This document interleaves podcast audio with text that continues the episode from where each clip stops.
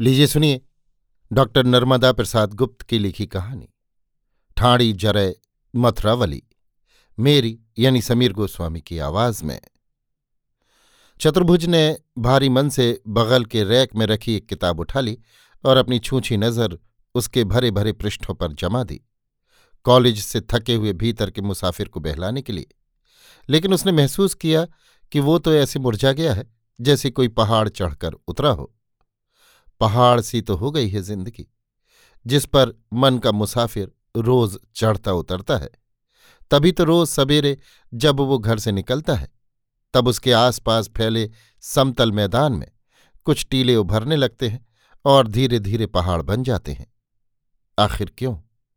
उसने भीतर ही भीतर मंडराते सवाल को ज़ोर से झटक दिया था और किताब से झांकते उस पुराने लोकगीत को पढ़ना ज़रूरी समझ लिया था। सगौरी कका बैरी भव लाओ तो रकिया चढ़ाए।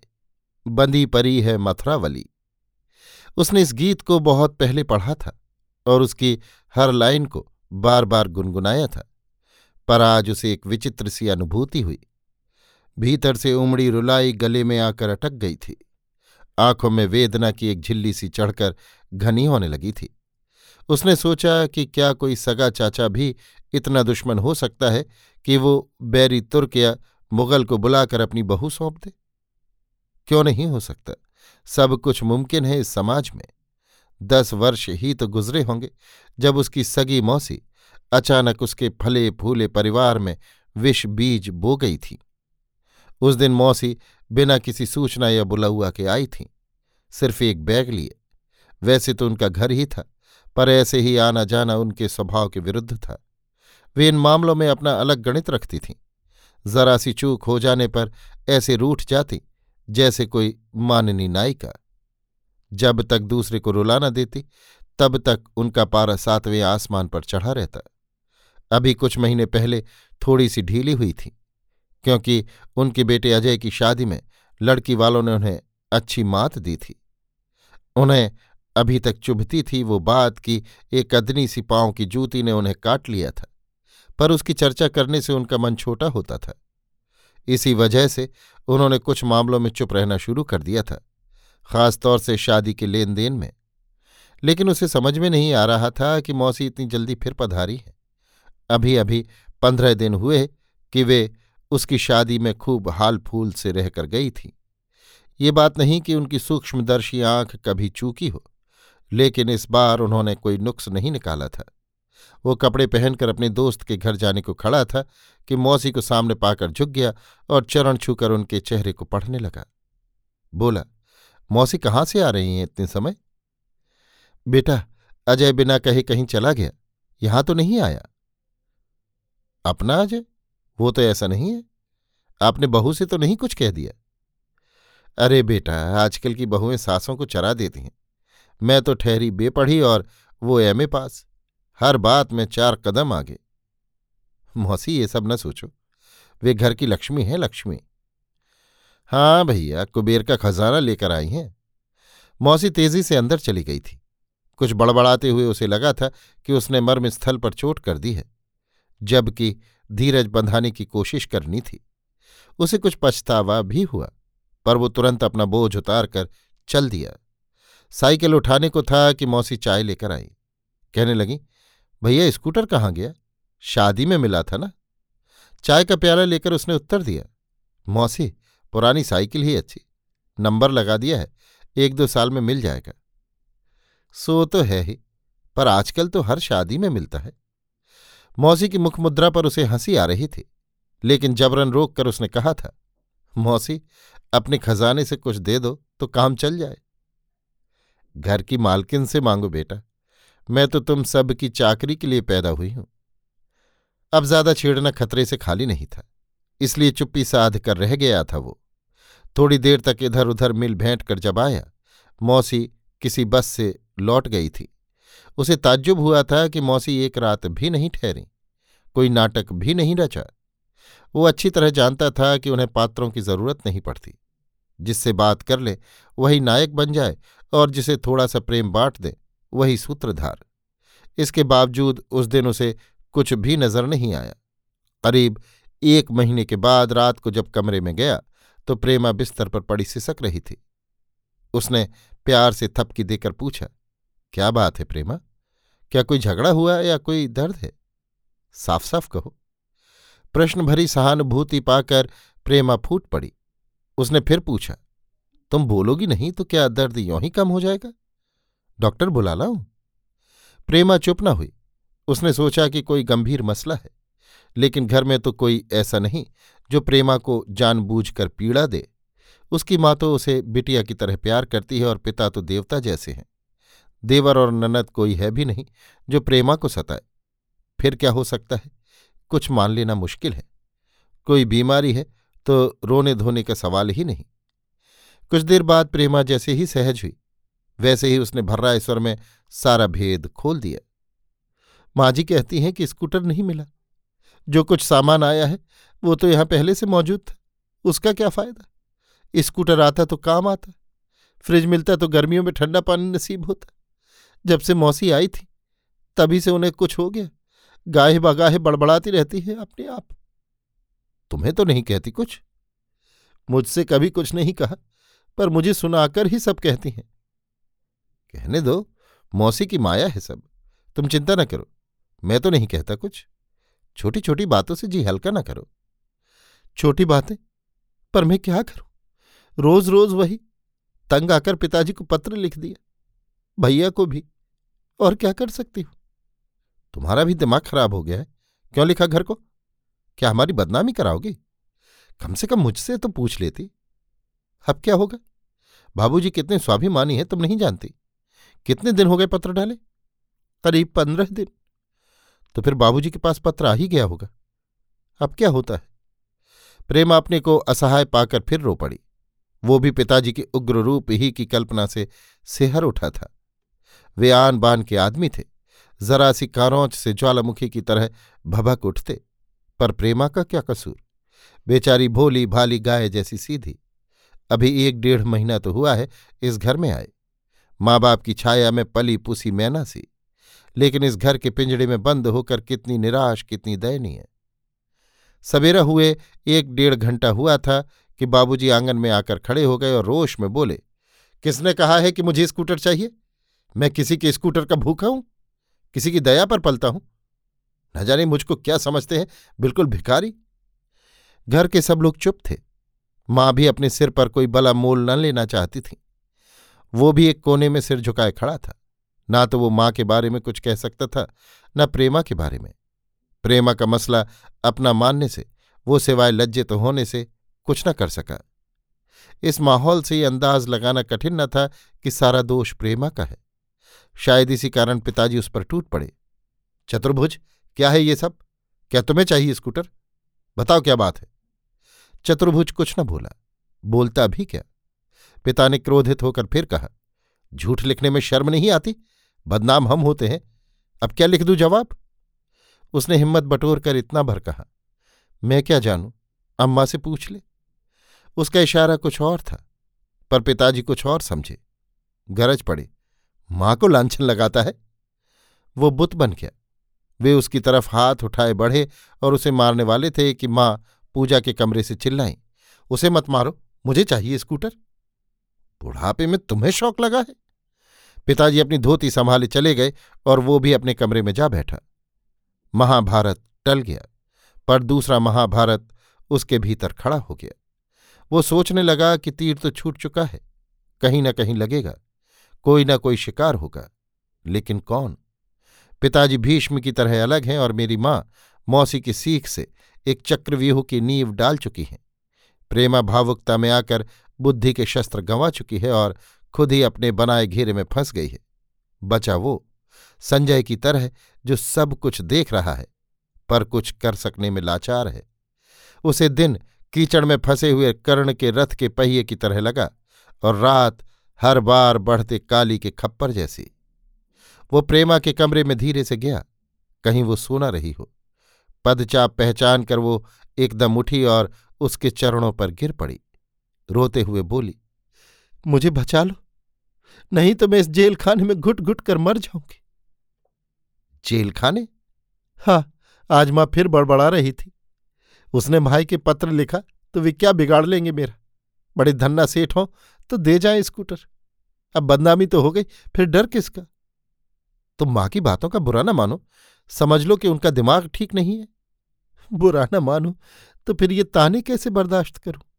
भालों जैसे चुभकर कलेजा फाड़ रहे तुम ही बताओ, रोज का संग और रोज की चोट है। प्रेमा फिर रो उठी थी। वो खड़ा रहा बरबस आँखें झुकाए। कहीं उसके आँसू बाहर न झलक पड़े, इसलिए वो अपने कमरे में आ गया था। किसी तरह अपना जी हल्का करने। एक किताब खोलकर बैठ गया, शायद अपना मन बहलाने। आज भी मन बहलाने बैठा है, किताब लेकर। लोकगीत पुराना है, पर उसके शब्द आज तक ताजे हैं। क्या उसकी ज़िंदगी लोकगीत नहीं बन सकती? क्या मथुरावली की तरह सब किसी न किसी जेल में बंदी है? उसे कितना समझ में आया? ये बात तो अलग है, लेकिन बंदनी की कथा विचित्र है। ससुर मिलाओ, ले चले ले चले हतिया हज़ार। ले लो मुगलजू जे हतिया बहू तो छोड़ो मथुरावली। तोरे हथियन को हम का करें? ऐसे हैं गदहा हज़ार। हम ना छोड़ें मथुरावली। बीरन मिलाओ, ले चले ले चले तेगा हज़ार। बंदी परी है मथुरावली। जाओ बीरन घर आपने रखा हूँ जू पगड़ी की लाज। बंदी परी है मथुरावली। ससुर जेठ देवर पति, सभी अपनी अपनी भेंट लेकर आते हैं, पर मुगल मथुरावली को नहीं छोड़ता। उसका भाई हज़ार सैनिक लेकर मुगलों के शिविर पर आक्रमण करता है, लेकिन बहन भाई को लौट जाने के लिए विवश करती है और वचन देती है कि वो उसकी पगड़ी की लाज रखेगी। पगड़ी की लाज, मथुरावली, प्रेमा। प्रेमा ने भी तो ऐसा ही कुछ कहा था। उसे आज तक याद है और उसने उन शब्दों को धरोहर बनाकर रख लिया है। हुआ यों कि प्रेमा का पत्र पाते ही उसके पिता ने समधि को विनम्रतापूर्वक लिख दिया था कि स्कूटर देने लायक तो वे नहीं हैं, पर दो चार हज़ार की कोई चीज़ एक दो वर्ष में हाजिर कर सकते हैं। फिर प्रेमा की छोटी बहन उषा की भी शादी करना है। ऐसे ही एक दो कारण और गिनाकर अपनी लाचारी साबित करने की कोशिश की गई थी। असल में प्रेमा के पिता सुदर्शन एक ठेकेदार थे और ठेकेदार की कुशलता उनके हर काम में झलकती थी। पेचीदे से पेचीदे मसलों को वे फ़ौरन निपटा देते थे। फिर ये तो घरेलू मसला था।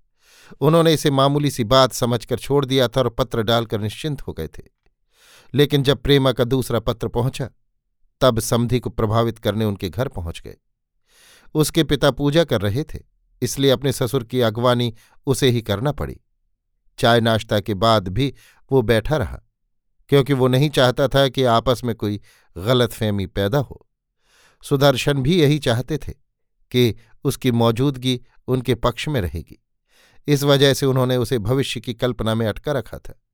कहा था कि वो ठेकेदारी शुरू कर दे और वे उसको सहायता देते रहेंगे। उनके सुझाव को उसने दिलचस्पी से सुना था। यद्यपि वो प्रोफेसर होना चाहता था और उसके लिए साक्षात्कार दे आया था। इस मौके पर वो अपने ससुर का दिल दुखाना उचित नहीं समझता था और मौन रहकर उन्हें संतुष्ट करना जैसे तय कर चुका था। सोच रहा था कि वो कुछ कहे तो क्या कहे। इस उलझन से बचा लिया उसके पिता की पदचाप ने।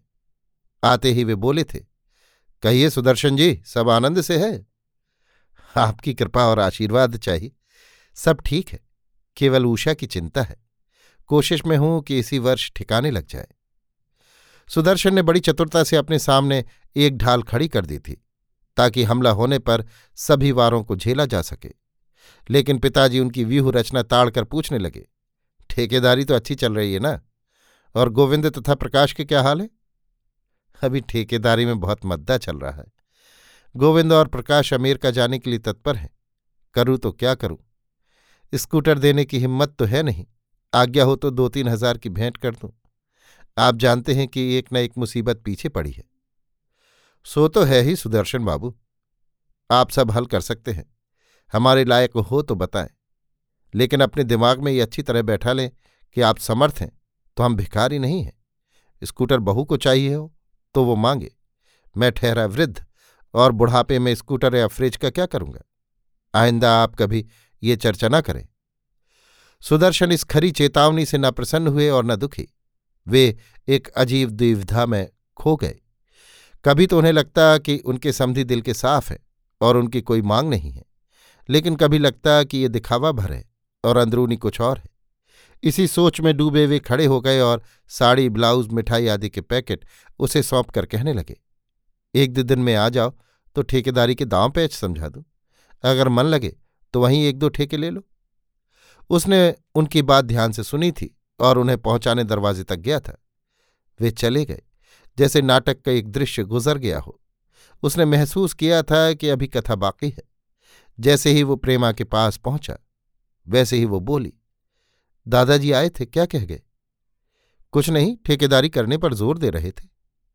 स्कूटर के बारे में? तुम्हारे मन में स्कूटर का कीड़ा लग गया है। जो धीरे धीरे सब कुछ कुतरने लगा है। उस कीड़े की दवा भी नहीं है।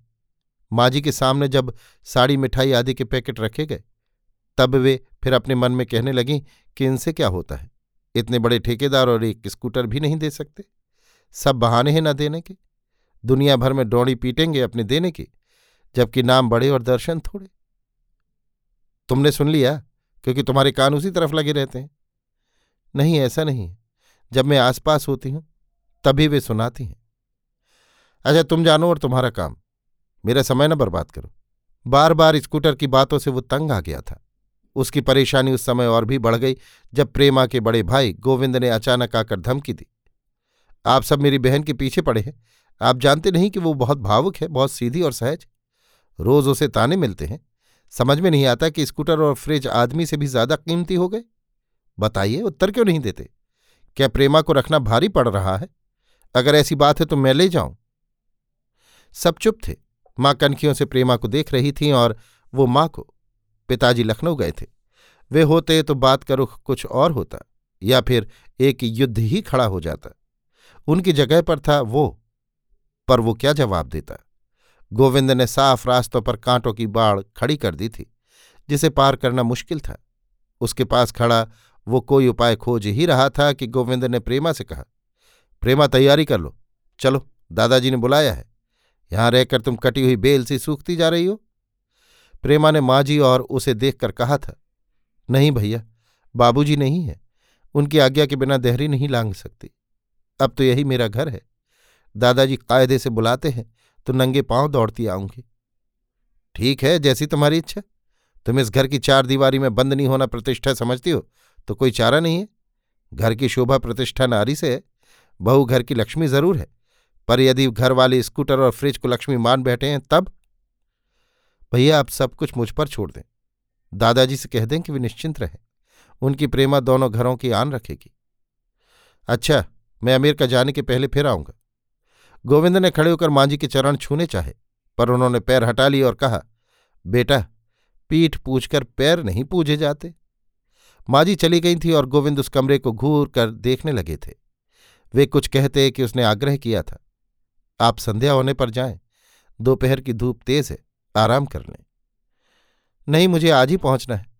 प्रेमा आँखों में गीलापन लिए फर्श की तरफ़ देखती रही। वो भी पैर के नाखून से लिखने लगा था। गोविंद कुछ रोश में जाने लगे कि उसने द्वार तक उनको भेज दिया और नमस्कार कहकर अपने कमरे में आ बैठा। सोचने लगा कि विषलता अब खूब लहलहा उठी है। आगे क्या होगा? माँ पीछे लौटना नहीं चाहती और बाबूजी को मालूम नहीं कि कथा अपने आप बढ़ती जा रही है। गोविंद जाने क्या क्या कह गए, लेकिन माँ बड़े संयम से सुनती रही। प्रेमा ने बहुत धीरज और साहस दिखाया। मुमकिन है कि उसके शब्द माँ के लिए मरहम का काम करें और समस्या हल हो जाए। दोनों घरों की आन, पगड़ी की लाज, लोकगीत की कथा फिर आगे खिसकी। जारे मुगल पानी भर के ले आओ, प्यासी मरे मथुरावली गैलो मुगल पानी गौ घर में दे लई आग। ठाड़ी जरे मथुरावली नाक की बैरार तोय दऊ ढोलिया, ऊँचे चढ़ ढोल बजाओ ठाड़ी जरे मथुरावली अंग जरे जैसे लाकड़ी, केस जरे जैसे घास ठाड़ी जरे मथुरावली रोए चले बांके बालमा, बेहंस लगे राजा बीर ठाड़ी जरे मथुरावली राखी बहना पगड़ी की लाज ठाड़ी जरे मथुरावली मुगल मथुरावली को बार बार समझाता है कि वो उसकी पत्नी बन जाए। मथुरावली सब सुनती रहती है। एक दिन वो मुगल से पानी लाने के लिए कहती है। मुगल जाता है और मथुरावली शिविर में आग लगा देती है। ढोलिया को नाक की बेसर देकर ढोल से घोषणा करने को तैयार कर लेती है और वो कहता है कि अंग लकड़ी की तरह और केश घास की तरह जल रहे हैं। मुगल पछताता है कि हिंदू नारी खड़ी खड़ी जल सकती है। मथुरावली के पति रोते हुए और भाई हँसते हुए कहते हैं कि उसने पगड़ी की लाज रख ली है। लाज तो प्रेमा ने भी रख ली। भाई को वचन देकर वो शांत रहने लगी थी। उसका चेहरा तो उदास सा रहता था, पर आँखों में एक चमक हमेशा कौंधती रहती। ऐसा लगता जैसे कोई नई आस्था की टहनी उसके देह से फूट कर उगाई हो। उसने एक बार पूछ ही लिया, प्रेमा, तुम अब काफ़ी शांत और प्रसन्न दिखती हो, पर तुम्हारा चेहरा बीमार सा रहता है। क्या बात है? क्या तुम्हें माजी अब भी चुभती रहती हैं? नहीं तो माजी का अब रोज का गाना हो गया है। दुख तो होता ही लेकिन छाती पर पत्थर रखकर सब सहती रहती हूँ। तुम समझ लो कि माजी को एक उन्माद हो गया है। उनके बकने को इस कान से सुनो, उससे निकाल दो। जैसे आपकी आज्ञा। आपकी सर्विस लग जाए, सारा झंझट ही छूट जाए। दूसरे दिन ही पब्लिक सर्विस कमीशन की सूचना आ गई थी। उसने तुरंत प्रेमा को पुकार कर कहा था तुम्हारे मुँह में घी गुड़, बुलावा आ गया। प्रेमा इस बार खुशी में डूब कर बोली थी, भगवान ने मेरी विनती सुन ली, चले प्रसाद चढ़ाए। दोनों बस्ती के बाहर राम मंदिर तक गए थे। जैसे ही लौट कर आए, मौसी और माँ की बातें चल रही थी। उसने मौसी को प्रसाद दिया, फिर माँ को। मौसी ने मुँह मीठा करते हुए कहा, बेटा, स्कूटर की खबर आ गई क्या? कब आ रहा है? मौसी ने एक चिंगारी डाल दी थी, जिसे माँ ने और सुलगाते हुए कहा, जी जी स्कूटर की बजाय गालियाँ मिली। ठेकेदारों से और क्या मिलेगा? मौसी ने एक शह देते हुए चुनौती दी। होंगे ठेकेदार? हमारे घर का ठेका तो नहीं ले रखा। मैं होती बहन तो गालियों का जवाब चप्पलों से देती। बनते हैं लखपति, पर कानी कौड़ी नहीं निकलती। माँ, रहने दो जीजी, शर्मदारों से कहना ठीक होता है। मौसी, अपना दाम खोटा तो परखैया का क्या दोष? वो आँगन में खड़ा सब सुन रहा था। मौसी की बात सहन नहीं हुई। तब चिल्लाकर बोला, मौसी, अपने घर में आग लगाकर अब यहाँ आई हो। पहले अपनी टेट देखो, तब दूसरे को निहारना मौसी का चेहरा लाल हो गया। बोली, बहन, संभालो अपना घर, मैं चली। तेरी कसम जो फिर इस घर में पैर रखूँ। बहू ने खूब सिखा पढ़ा दिया है। वाहरी लक्ष्मी, मुझे क्या? मैं ठहरी दूसरे घर की, अपनी सास को दिलाना गाली? मैं गुस्से में कांपने लगी। चतुर, मांग माफ़ी मौसी से। नहीं तो मैं भी चली जाऊँगी इस घर से। फिर रहे बहू का राज। प्रेमा सुनते सुनते थक गई थी। क्रोध पचाकर बोली, माँ जी, आप सब आपस में झगड़ रहे हैं और कारण हूँ मैं। मुझे लगता है कि मैं न रहूँ तो आप सब सुखी रहें। प्रेमा की स्पष्टता और गंभीरता सबको खली। माँ भभक कर बोली, बड़ी उजली बनती है ऊपर से। अंदर कालिक की पोटली छिपाए हुए। तूने जब से इस घर में पाँव रखा है, तभी से सुख शांति गायब हो गई है। किसी को भी चैन नहीं। अपने ससुर को भगा दिया। अब सास का नंबर है। चलो जी जी, मैं भी तुम्हारे साथ चलती हूँ। माँ मौसी के साथ खड़ी हो गई थी। घर से जाने का नाटक जितना असर करता है, उतना कोई दूसरा हथियार नहीं। पुरुष बौखला जाता है और नारी समर्पण कर देती है। वो नीचे से ऊपर तक गर्म होकर बोला था, माँ, मौसी, तुम हद से ज़्यादा बढ़ रही हो। नाटक क्यों करती हो? अभी चली जाओ जाओ। उसकी दो टूक बातें सुनकर दोनों सन्न रह गईं। आँखों के सामने अंधेरा छा गया। अगर प्रेमा आकर न मनाती तो उनकी अक्ल ठिकाने लग जाती। वो माँ के चरणों से लिपट कर रोने लगी थी। माँ, ऐसा न करो। मुझे अकेली छोड़कर मत जाओ। मैं चली जाऊँगी। तुम सुख चैन से रहो। मौसी अकेली पड़ गई थी। मान जताकर कहने लगी अच्छा बहन, मुझे जाने दो।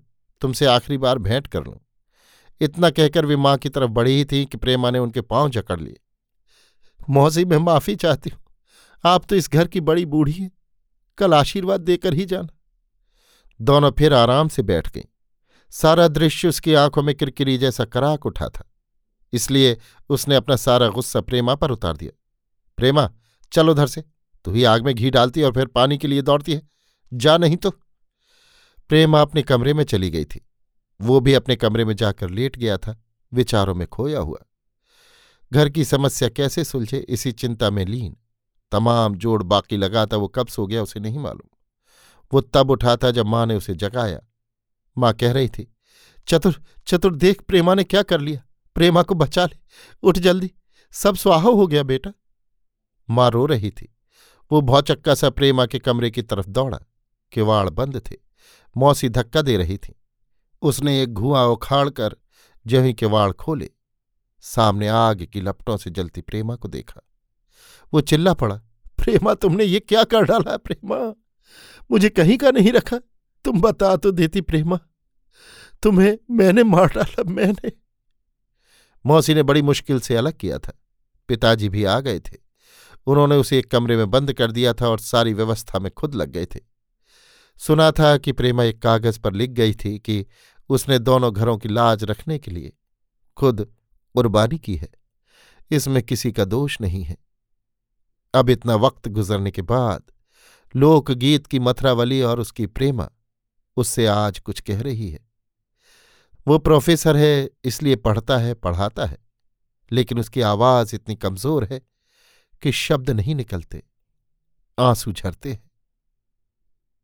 अभी आप सुन रहे थे डॉक्टर नर्मदा प्रसाद गुप्त की लिखी कहानी, ठाणी जरे मथुरावली, मेरी यानी समीर गोस्वामी की आवाज़ में।